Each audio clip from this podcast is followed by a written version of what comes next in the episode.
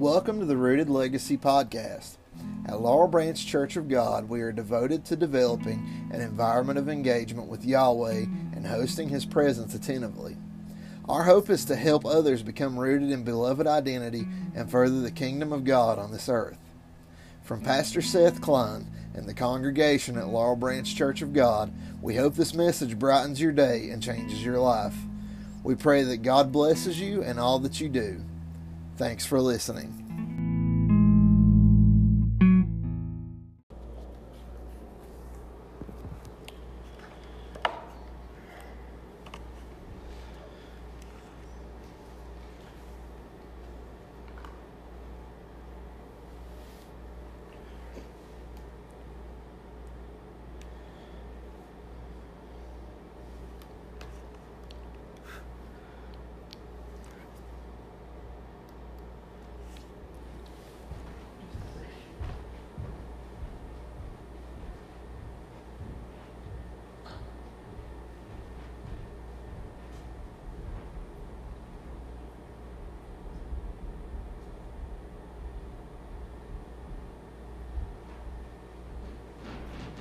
Can you hear me now? Amen.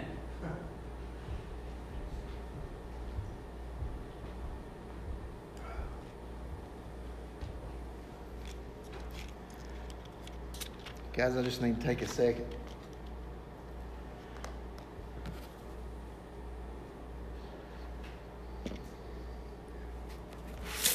Because nine times out of ten, I find myself saying afterwards, there's so much more I could have said or so much more I could have done. Had I just slowed down a little bit. So bear with me as I as I bring it down a notch.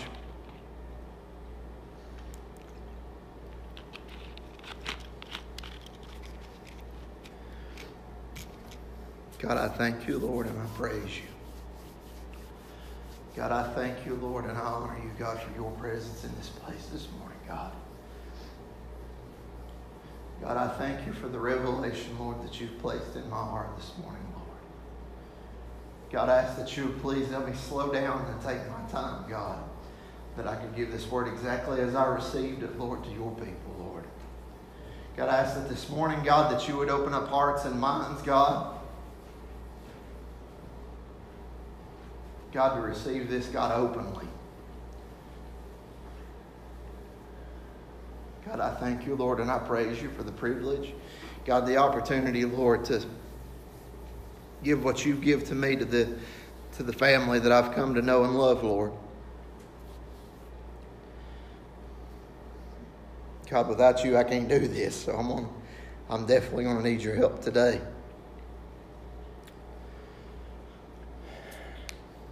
So New Year's Eve.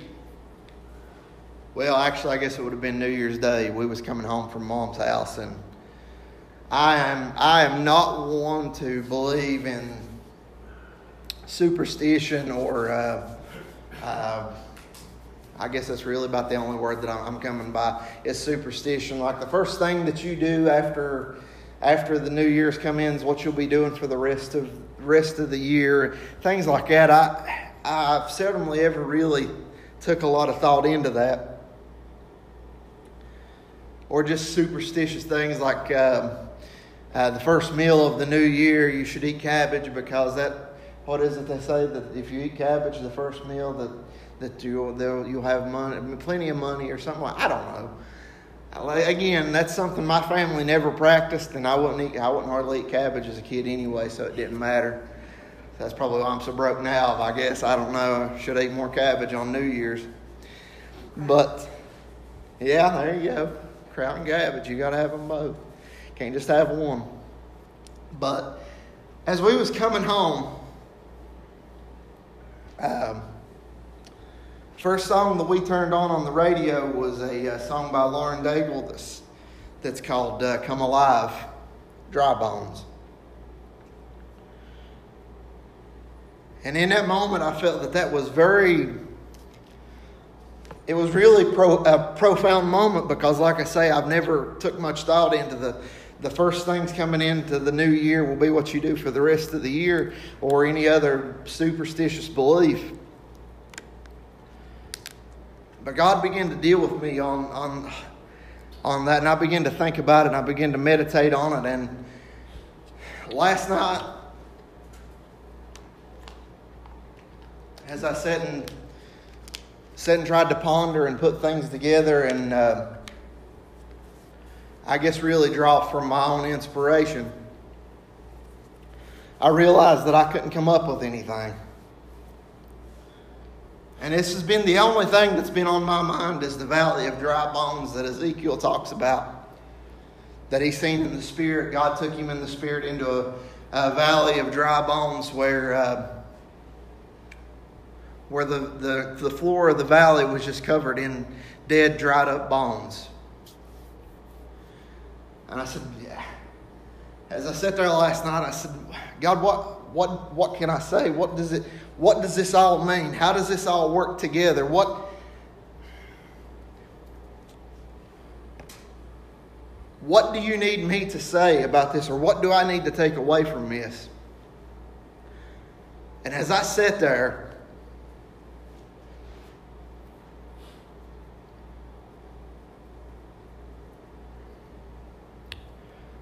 I'm just going to read you some of the things that in my honest opinion, is directly from the mouth of God. I seen a valley of dry bones, dead bones, that where, where things once thrived. And God spoke to me and said, These bones that you walk among are the bones of those that society has, as well as the church has neglected and forgot about. The bones you walk among are the bones of those that religion and religious mindsets have murdered, the remains of those abused and left for dead. This valley represents the depression of the community around you, the, dry, the dryness, the lack of vitality. Ezekiel 37 and 8 talks about the, the bones being lifted up and put in place, but no life being in them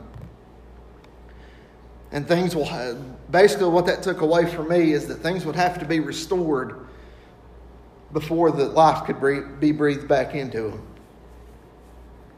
Faith in the church, my church, will have to be restored before I can breathe life into the dead, dried up vessels, those suffering on life support.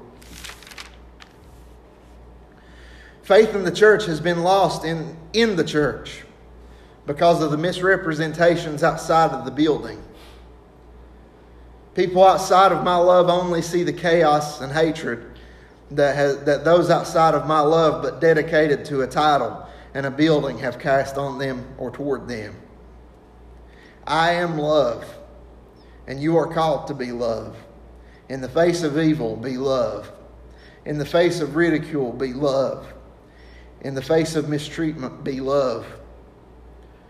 To those who have been neglected, the least of these, you have misrepresented me and neglected your call to love.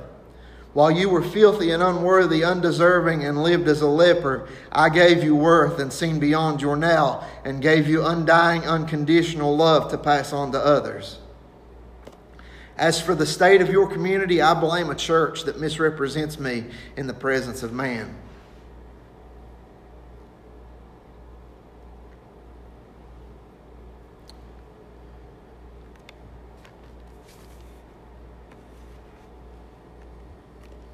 Faith in the church has been lost in the church because of the misrepresentation outside of the building.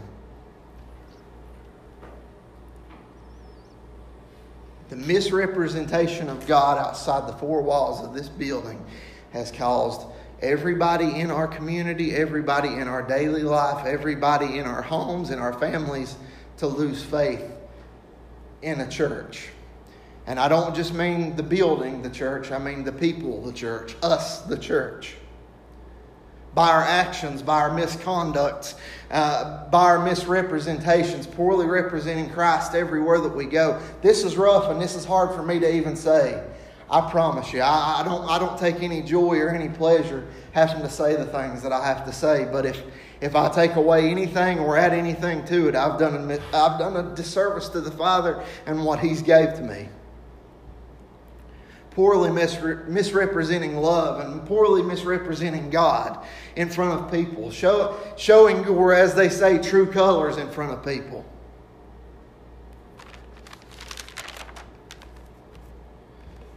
As you've passed through a valley of death and desolation and dry bones, you choose to ignore the lack of vitality, step over the piles of bones in the namesake of having your own tribulations.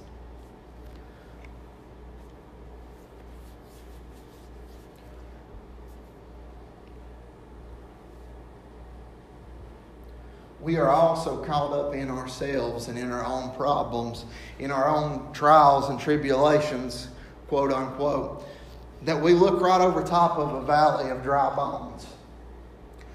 A valley of death and desolation and dead things. And, and once where things thrive, they're dead now. People who were once were, were once full of vitality, full of vigor, full of spirit, are now dead and dying. And we look over top of them because we have our own lives to worry about.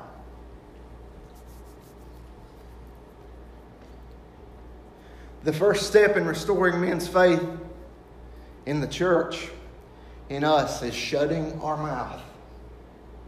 Amen. Keeping your mouth closed. And this was de- most definitely God. Because I completely and utterly did not want to say what I am about to say.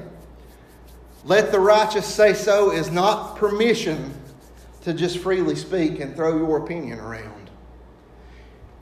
Let the righteous say so is not permission to, uh, uh, to say whatever comes to your mind. James says to be slow to speak, be quick to hear, be slow to anger.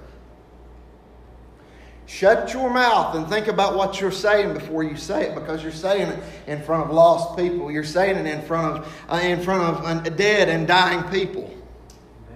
Keep your mouth closed. Think about what you're saying before you say it because you're hurting somebody, you're killing somebody, you're murdering somebody. Choose your battles and know and know better in the arena in which you fight them. This isn't to say that you're not allowed an opinion. But Matthew says if you have a disagreement with your brother or your brother sins against you, to go to him in private. I've seen this with my own two eyes because, like everybody else, I work with the public and I work with, I, I work with, let me completely rephrase that. I work with people and people have their opinions and people have their, their thoughts and their thought processes, and we have to be careful. Because of, because of the very fact Whatever it is that we say, we are also saying in front of people who don't belong to church, people who don't belong to love, people who don't belong to righteousness, people who are not called, they are called to love, but they're living outside of their calling. You're doing everything that you do in front of somebody who doesn't, who either knew God or doesn't know God the way that you claim to know Him. I have sat and watched people argue, well, this is an argument I watch go down in front of God and everybody in a, in a room full of lost people between two people who claim to love God and live for God and do everything that they can for God. On one side of the room, it was Honey, I believe that, and that's what they said. Honey, I believe that you should be in church every time that the doors are open. And on the other side of the room, well, I've got a family and I've got a full time job, and, I, and sometimes I'm just tired. So I make it the very best that I can. And they sat and argued back and forth in front of each other, and in front of lost people, and in front of dying people, people who used to know God, people who don't know God. And they said, Oh, well, honey, uh, preacher so and so says that you need to be in grace the doors of the, the church every time that they're open. Well, honey, my life is too too complicated and too full. I can only make it when I can make it. What did they what did either party prove by, by sitting and arguing in front of people who didn't know God? All that they done was further further push people to believe that the church is full of nothing but chaos, that the church is full of nothing but hatred for each other. When they should have been promoting love, they should have just said, you know what? I agree to disagree. You believe that you should be there every time, and I believe that I, I don't have to be there every time if I'm tired, if my body's hurting. They proved absolutely nothing. They proved they neither proved nor disproved their point because it was a matter of opinion. There is in this Bible, there is no schedule because every day you are scheduled to be in the presence of God. You are in the presence of God. Whatever you say, you say in the face of God. Whatever you whisper in your heart, you whisper in the presence of God. Whether I get to come through that door or whether I have to stay at work or whether I have to stay at home because I'm sick, I'm, I'm not well, my body isn't doing what it's supposed to be. I am in the presence of God 24 7, 365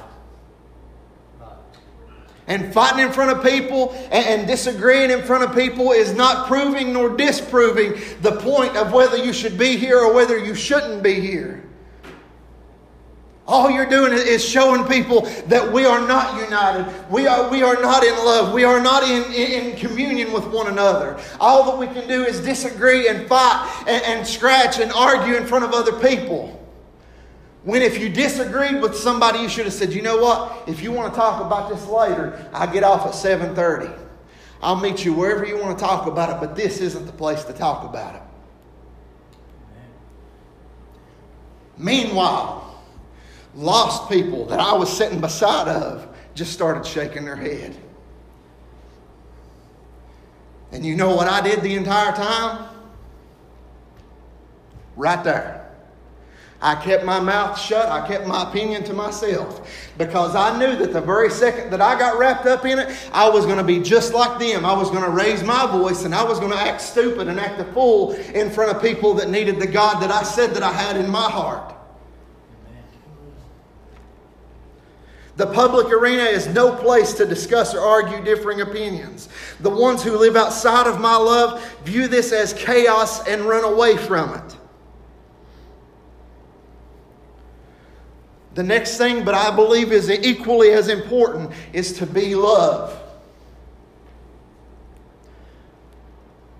Paul said that we are ambassadors of Christ, who was God in the flesh. You are ambassadors of Christ, and God said that I am love. So you are love. You are an ambassador of love. You are an ambassador of God. You are love itself, or at least we're supposed to be living like we are love itself.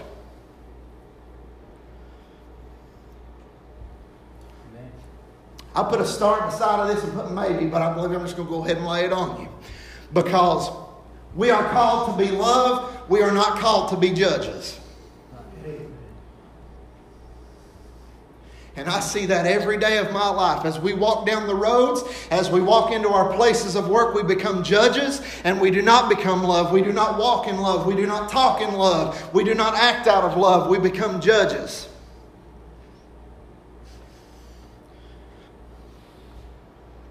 You're not called to open your mouth and say, now, listen, Sister so and so, you shouldn't have done that in, in front of these people. That was wrong of you. You're not called to be a judge. You're called to walk in love. You're called to be love. You're called to act in love. I don't care. I don't care what it is. If and well, it's already out there.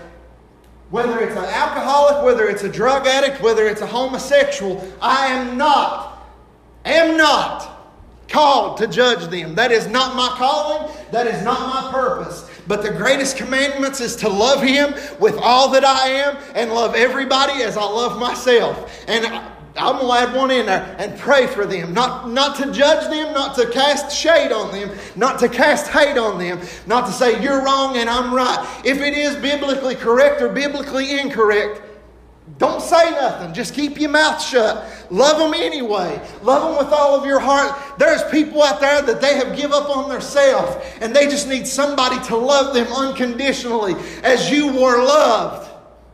Amen. Nothing else. You're not called to be a judge. God says, love them with all that you can and I'll judge them later. And you know what? I realize that that's hard. That's hard to keep your mouth shut when you see people just bashing and abusing and, and doing wrong in themselves and doing wrong and harm to themselves. it's hard not to say, hey, listen, you got to stop. You can do that, but it has to be in love. It cannot be in judgment. It cannot be out of the out of this out of yourself. It has to be in the love of God for you to look at somebody and say, listen, I am worried about where your life is going. I am worried about what you're doing to yourself. Listen, I, I, I know that, that you feel this way and you feel strongly about it. But if you ever want to talk about it, I, I'd like to sit down and talk to you about your life. But we're quick to get defensive and we're quick to rise up in the flesh and, and call wrong wrong and, and, and, and black black and white white. When all we was ever called to do was to love people. You are called to walk and talk and act in love and out of love. Paul said that I speak in tongues of angels, and, and no, let me rephrase that. He said, If I can speak in the tongues of angels and the tongues of men, if I have not love in my heart, I am nothing but a loud gong, a loud annoying noise, just a lot of sound coming out. Just a waste of time. If I can prophesy to mountains that they would be removed, but I have not love in my heart, I'm nothing. And I'm going to be honest with you, and, and if, it, if it hurts your feelings, I'm sorry.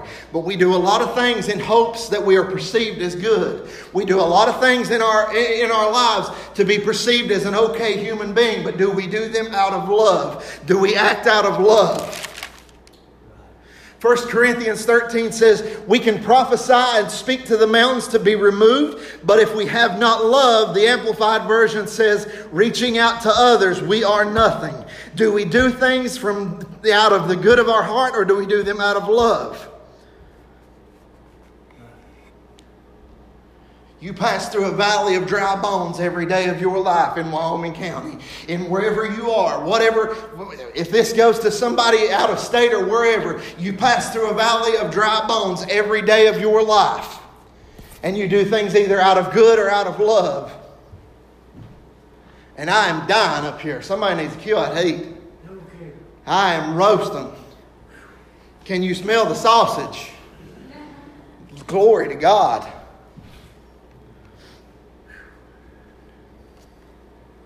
We pass through a valley of dry bones, dead dry bones every day. And we choose to look over top of it. We choose to look past it. We choose to, to, to, to close off our peripherals because we can only see what's in front of us. And we don't look to our feet or we don't look to the left or the right and see, see death and destruction and dry bones and, and, and the remains of those that are left murdered and slain eh, beside of the road. We'll say things like they've done it to themselves. We'll say things like they nobody made them do dope for the first time. And we completely ignore the fact we act like grace never had to wash anything off of us. We act like we never had an issue or we had a problem that God had to take care of and fix before we, uh, before we started walking straight and narrow. We act like there was never anything in our lives that wasn't unpleasing to God. We act that we was always upstanding and upright citizens and, and members of the church. While there is people that are lost and dying, but we look over top of them, we look past them, we keep them out of our peripherals so we don't have to talk to them, so we don't have to speak to them. They chose it for themselves. They did it to themselves. we more or less say that we don't care. That's what happens. I've used this a dozen times, probably more than a dozen times. But if you was walking down the streets of Oceana and you seen a house burning down and you knew that somebody was asleep inside of the bed, would you not try everything that you could do to get them out of the house or would you sit and watch it burn?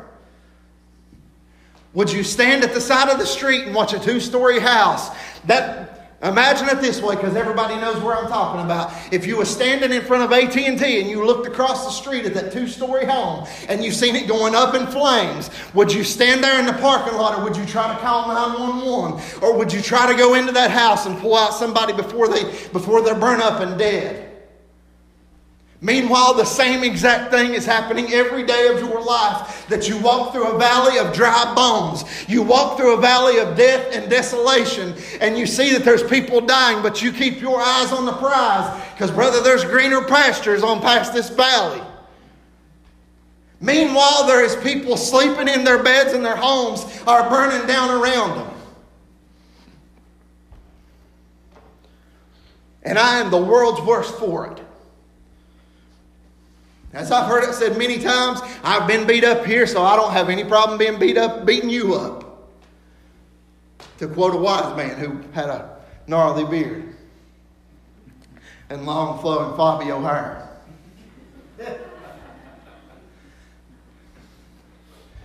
If it's good enough to beat me up, it's good enough to beat you up. Amen. And I'll tell you of an instance that happened in my house just the other day. As everybody knows, everybody here probably knows where I live. I live in the midst of all of it. A gentleman come to my door. Christian was outside putting stuff back out in the building from Christmas. She comes in, she says, Brian, I'm not going to say his name, is out here wanting to talk to you. Instantly, I knew in my heart that it was going to be a sob story and do you have money to let me borrow till such and such day? I instantly had it preconceived in my mind that I was going to hear some long drawn out yarn about, uh, about how hard life has been and I've, I've blew my money on this or I've wasted my money on that. Could you help me out? So I threw my jacket on and I went on the porch. I want everybody to, to, to get this visual. I stood on my porch and looked down at this person. My perception was me standing up here looking down at him. And as I stood and watched him and listened to what he said, he said, Brian, I know in the past few months I've caused a lot of commotion out here behind you. I know there's had to have been nights that I woke you up. There had to have been nights and days that I run you little boy and your wife out of bed. And then he started to get choked up. And here I am still, up here on my little perch looking down at him. And he said, if there's anybody on this hillside that I owe an apology to, it's you.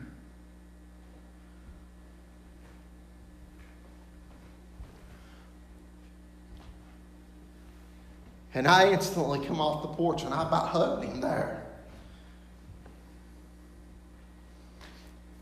And he went on to tell me, he said, My girlfriend left me and she took my truck. It was either his girlfriend or his wife.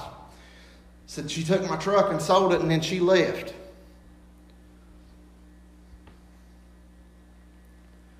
Said, unbeknownst to me, uh, She'd been sleeping with somebody that I considered my friend, and they never said a word to me till after she was lost, till after she left. Said most nights I just sit over here and I contemplate whether whether it's all worth it or not. Whether my life is worth all the aggravation and pain that I'm going through. And I want to remind you that this person, their daddy's a preacher, they was raised in church, had been in church just made a few bad decisions and they are where they're at right now. And I just don't know if it's worth it, Brian. I don't know if it's worth all the aggravation, me staying alive just to have to deal with all this stuff.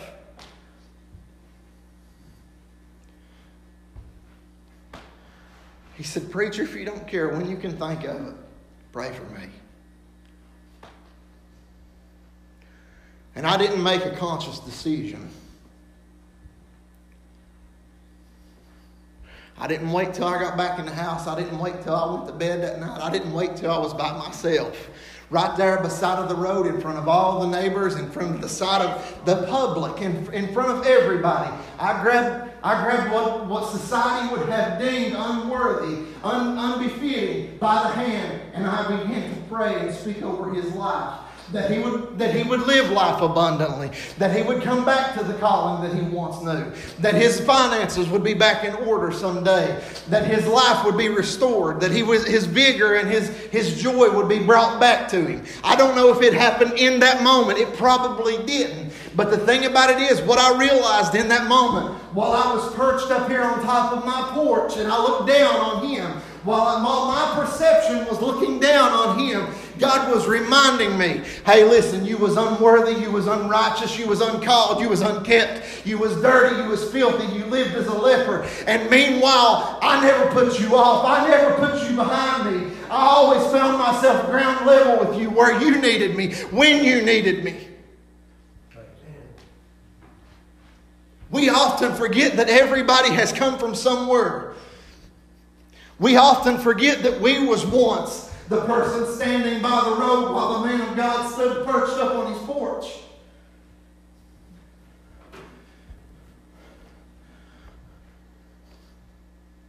No matter what we've done, no matter what sin that we had in our lives, He never put us on the back burner. He always found Himself easily accessed, easily to where we could get a hold of him, easily where we could where we could whisper into his ear that we needed him more than our next breath, that we needed him to touch our lives, that we needed him to, to, to bless us one more time. We often forget about that when we're talking to these people, when we're ignoring these people, when these people come up to us and, and, and we, we brush them off. We kick them off of our shoulder. We kick them off, the dust off of our shoes and we walk on. We often forget that we was also delivered of something. It may have not been drug addiction. It may not have been alcoholism. It may not have been addiction to pornography. It may not have been uh, uh, the needle. It may not have been a crack pipe that we was delivered from. But my God, we was delivered from something. And we have to remember that every time that somebody comes in our presence and they're seeking help, they're seeking the God that you claim to have down deep in your heart. Everybody is looking for something. Everybody is looking for fulfillment fulfillment? Are you going to be the one that passes them by and, and, and neglects them and watches them dry, watches them dry bones, them dead bodies just begin to decay and, and suffer a little bit more every day?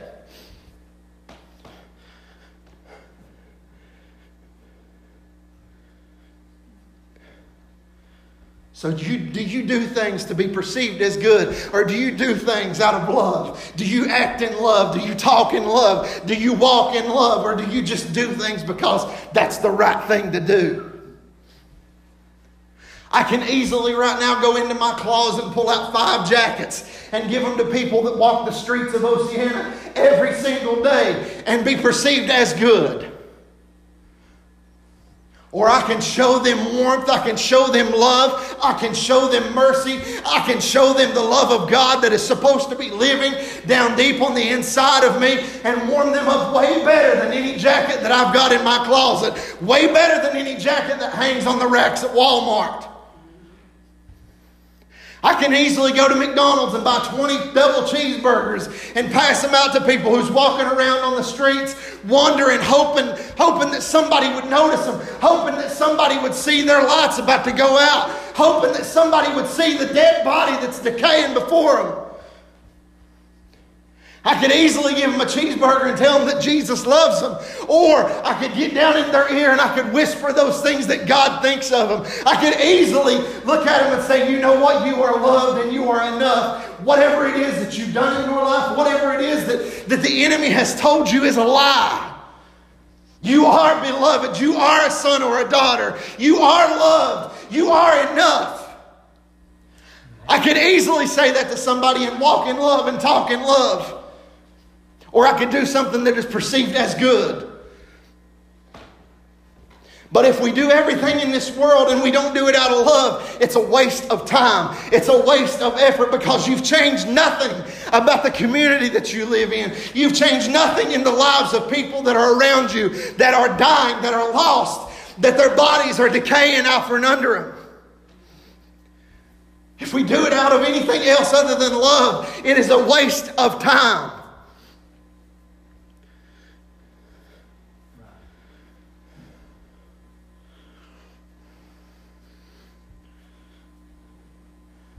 How many times walked down the street? How many times have you drove in your vehicle and passed somebody who's walking by the street and uttered these words?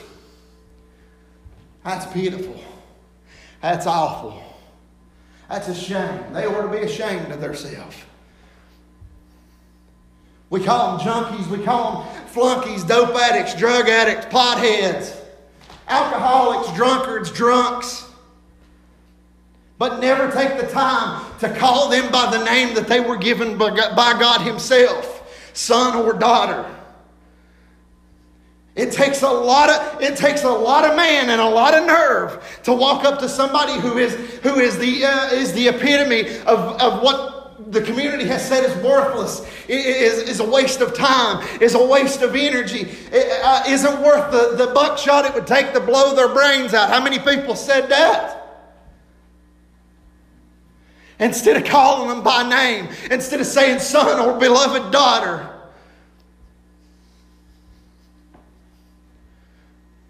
But it's a lot easier to call them flunkies and dropouts and waste of space and, and, and, and not worthy of the buckshot that it would take to blow their brains out. It's a lot easier to say that because everybody else is doing it. Because, my God, somebody. Because I'm going to tell you something.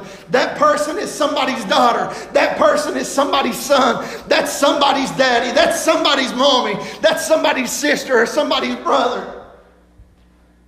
And they're called that every day of their life. What would happen if one day somebody came up to them and said, You are beloved?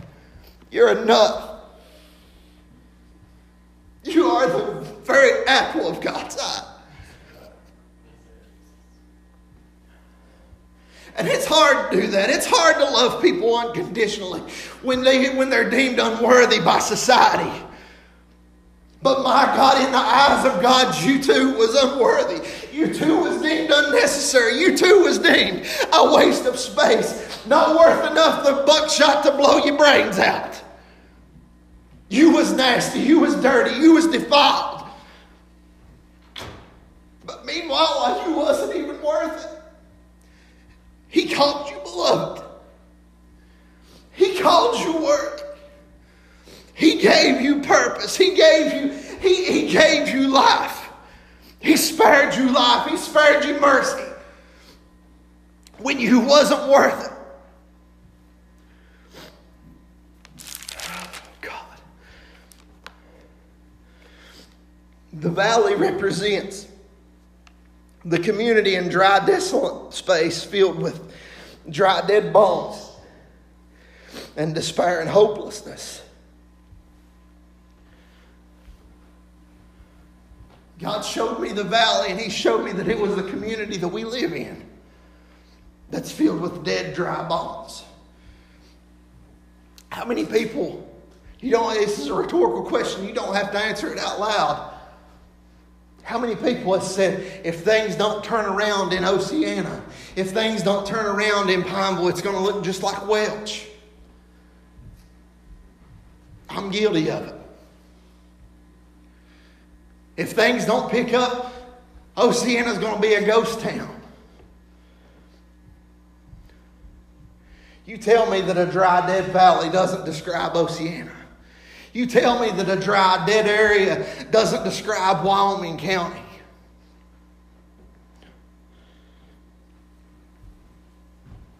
And we look around and we see despair and hopelessness and we, we choose it.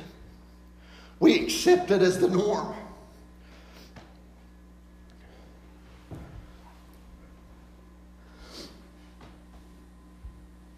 My Bible reads that anything that I would ask in faith and believe would come to pass. My Bible says that wherever two or three would lay their hands and agree upon one thing, that it would be done in my name.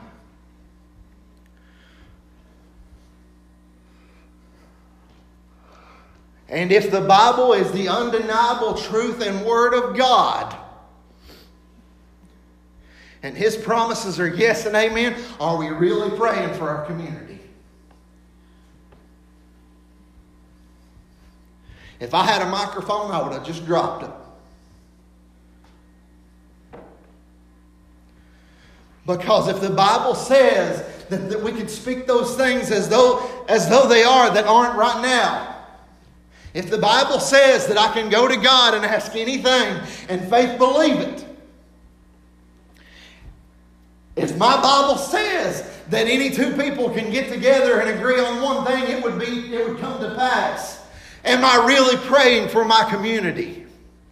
Am I really praying for the drug addict that walks up and down the street? Am I really praying for there to be jobs again? Am I really praying for there to be life and life more abundantly in Wyoming County? Am I praying and believing that things will soon get better?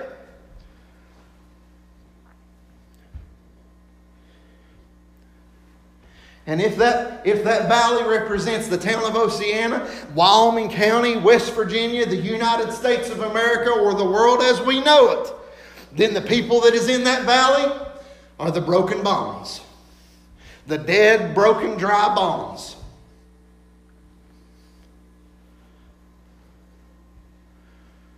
Broken people that we look past every single day because we see that there's a green valley on out through there. If we'll just keep walking, we'll get to that green valley. That, uh, as I've heard it said many times, that's some glad morning religion. That there's a that there's a green pasture waiting on us, just so long as we can make it. If we can tread through them dry bones and not get any of it on us, we can get over there to the green pasture.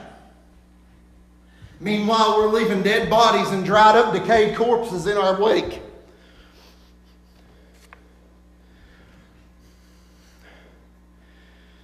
As Ezekiel was took into the Spirit into a valley of dry bones, God asked him, Can these bones live again? And Ezekiel said, Lord, you know. And he said, Ezekiel, prophesy over these bones that they would be made whole again, that they would live again, and they would be restored. And I myself would breathe life back into them, and they would know that I am the Lord God.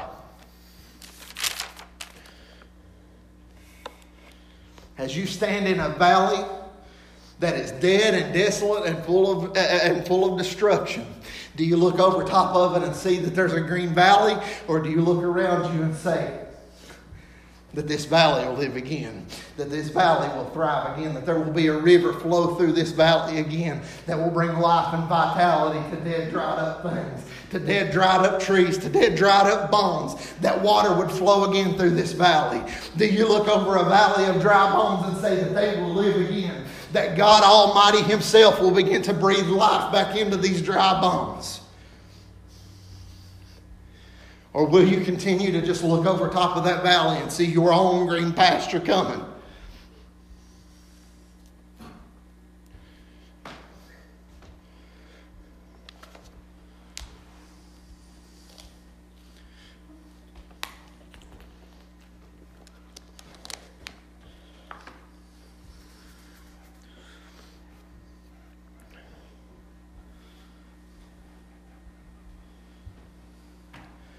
A lot easier to just accept things as they are.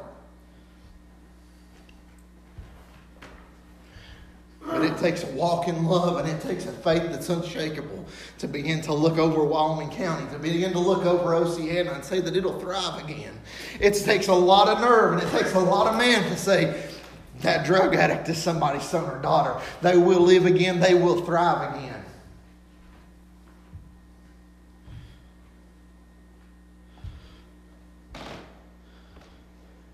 And I believe to my soul that this is the word of 2019 from God Himself because I sat with my head covered up and all that I could see was my notebook. I couldn't see the walls around me. I couldn't see the, the, the, uh, the pictures on the walls. I couldn't see the TV. I couldn't see the floor. All that I could see was that notebook in my hand going right across it. I needed to be blindfolded. I needed to have blinders on to let God do whatever it is that He wanted to do, whatever it is that He wanted to say. The word of 2019 is to look over a dry, desolate area and say it'll thrive again. Because thus saith God that a river would come through the valley again. Thus saith the Lord, there is dead and, and, and dried up bones in these valleys, but my God, I believe that they'll live again. I believe that through you they will find purpose, they will find vitality again. Everybody here is affected by at least one person in their family or in their lives. who we've claimed to be one of the least of these.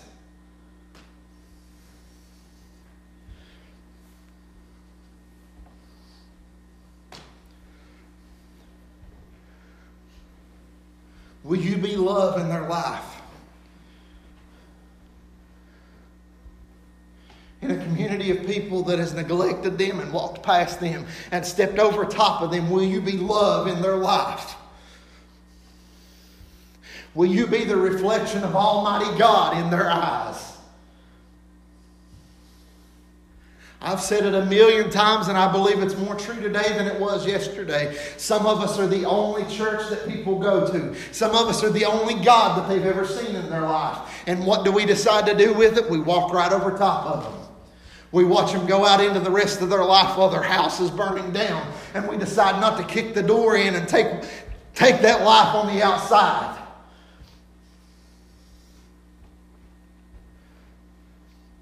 Will you be love in somebody's life? Will you be God in somebody's life? I'm not saying that I'm God, but I am the representation, just as you are a representation, a, a, and an ambassador of Christ.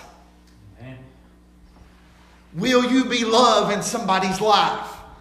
Will you look over a valley and say that it'll live again? Will you look over a pile of dried up bones and say it'll be restored and it'll be brought back to fruition again? Because that's the problem. There's an entire community of people that nobody's telling them they're worth it. Nobody's telling them that they're loved. Nobody's telling them that they're a son or they're a daughter. They're a lackey, they're a flunky, they're a drug addict. Will you be love in somebody's life? Will you be the reflection of Almighty God in somebody's life? Or will you continue to walk through a valley and only see your green pasture on the other side of it? I believe in my heart of hearts, and I've had this twisted for all of my life up until probably about two years ago, maybe a year ago. That life is a test. And all that we're doing is going to a destination. We're trying to survive the test to get to the other side when the other side is a given. And everything that we do in this life is what matters. Every word that's spoken to somebody is what matters, not our destination, because our destination is a given. You're called to love others, you're called to, to, to be love in somebody's life. But we are so wrapped up in the destination that we forget the valley. We forget those that we're supposed to affect every day. We forget, we forget that we're called with purpose to love others as we loved ourselves and to love God with everything that we have and everything that we do.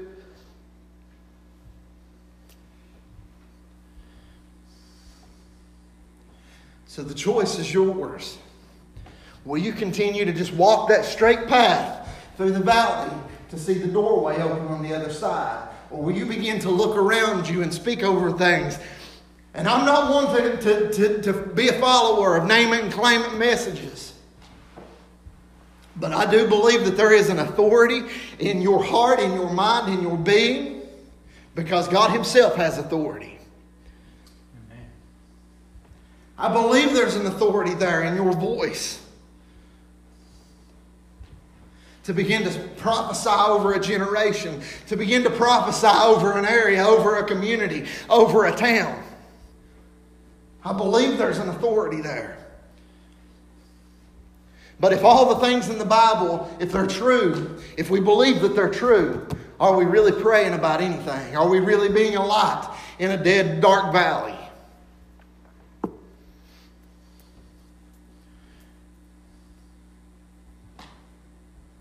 God, is there anything else?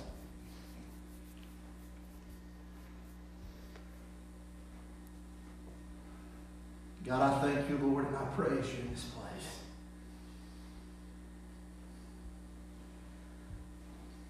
God, I apologize. Because I know that word was just as much for me as it was anybody else. I'm just as guilty as everybody else, Lord. I'm guilty of neglect, God.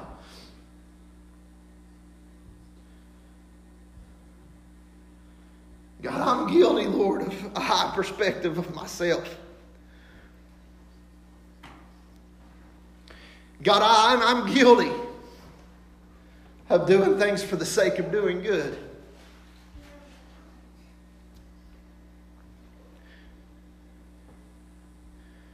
God, I thank you, Lord, and I praise you, Lord, for your mercy, God, that you've showed us this morning, God.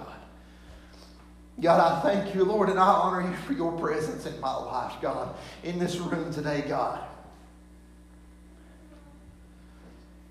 God, I ask that every, every being that's under the sound of my voice, God, whether it be here in person or over that podcast, I pray that their hearts and minds are open this morning, Lord. That we, we come to know the error of our ways, Lord. Lord God, that we are called to be love in somebody's life. God, I thank you, Lord, and I honor you, God.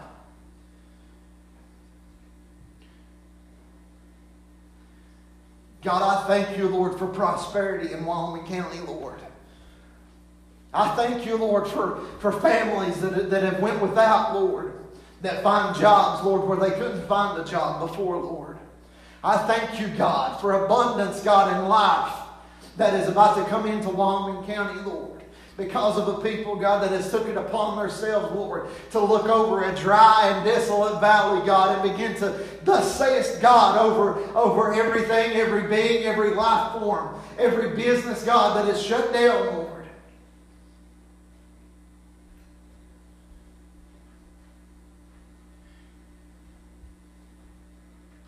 God, I thank you, Lord, for the least of these, God.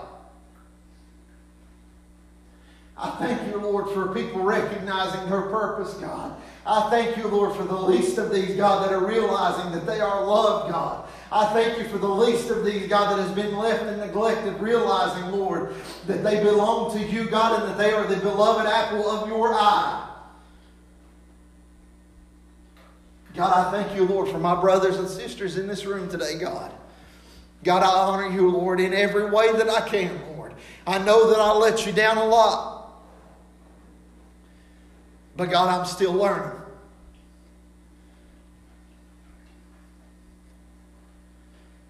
God, I thank you, Lord, and I praise you, Lord, for your presence in this room. Lord God, that presence, Lord, that's opening up minds and opening, opening up hearts this morning, Lord. Because we've all done it, Lord. There's not one of us in this room right now that can say with a clear conscience that we ain't done it. That we haven't neglected somebody, that we haven't walked past dry bones.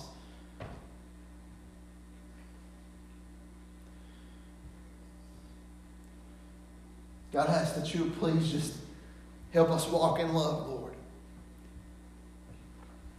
I thank you, Lord, and I praise you this morning. God, I thank you for this revelation, Lord.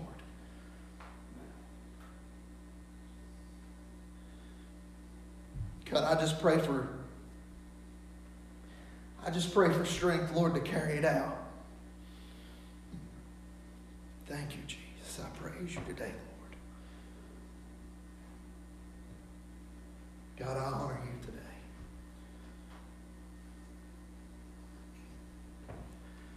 Thank you. Lord. Thank you,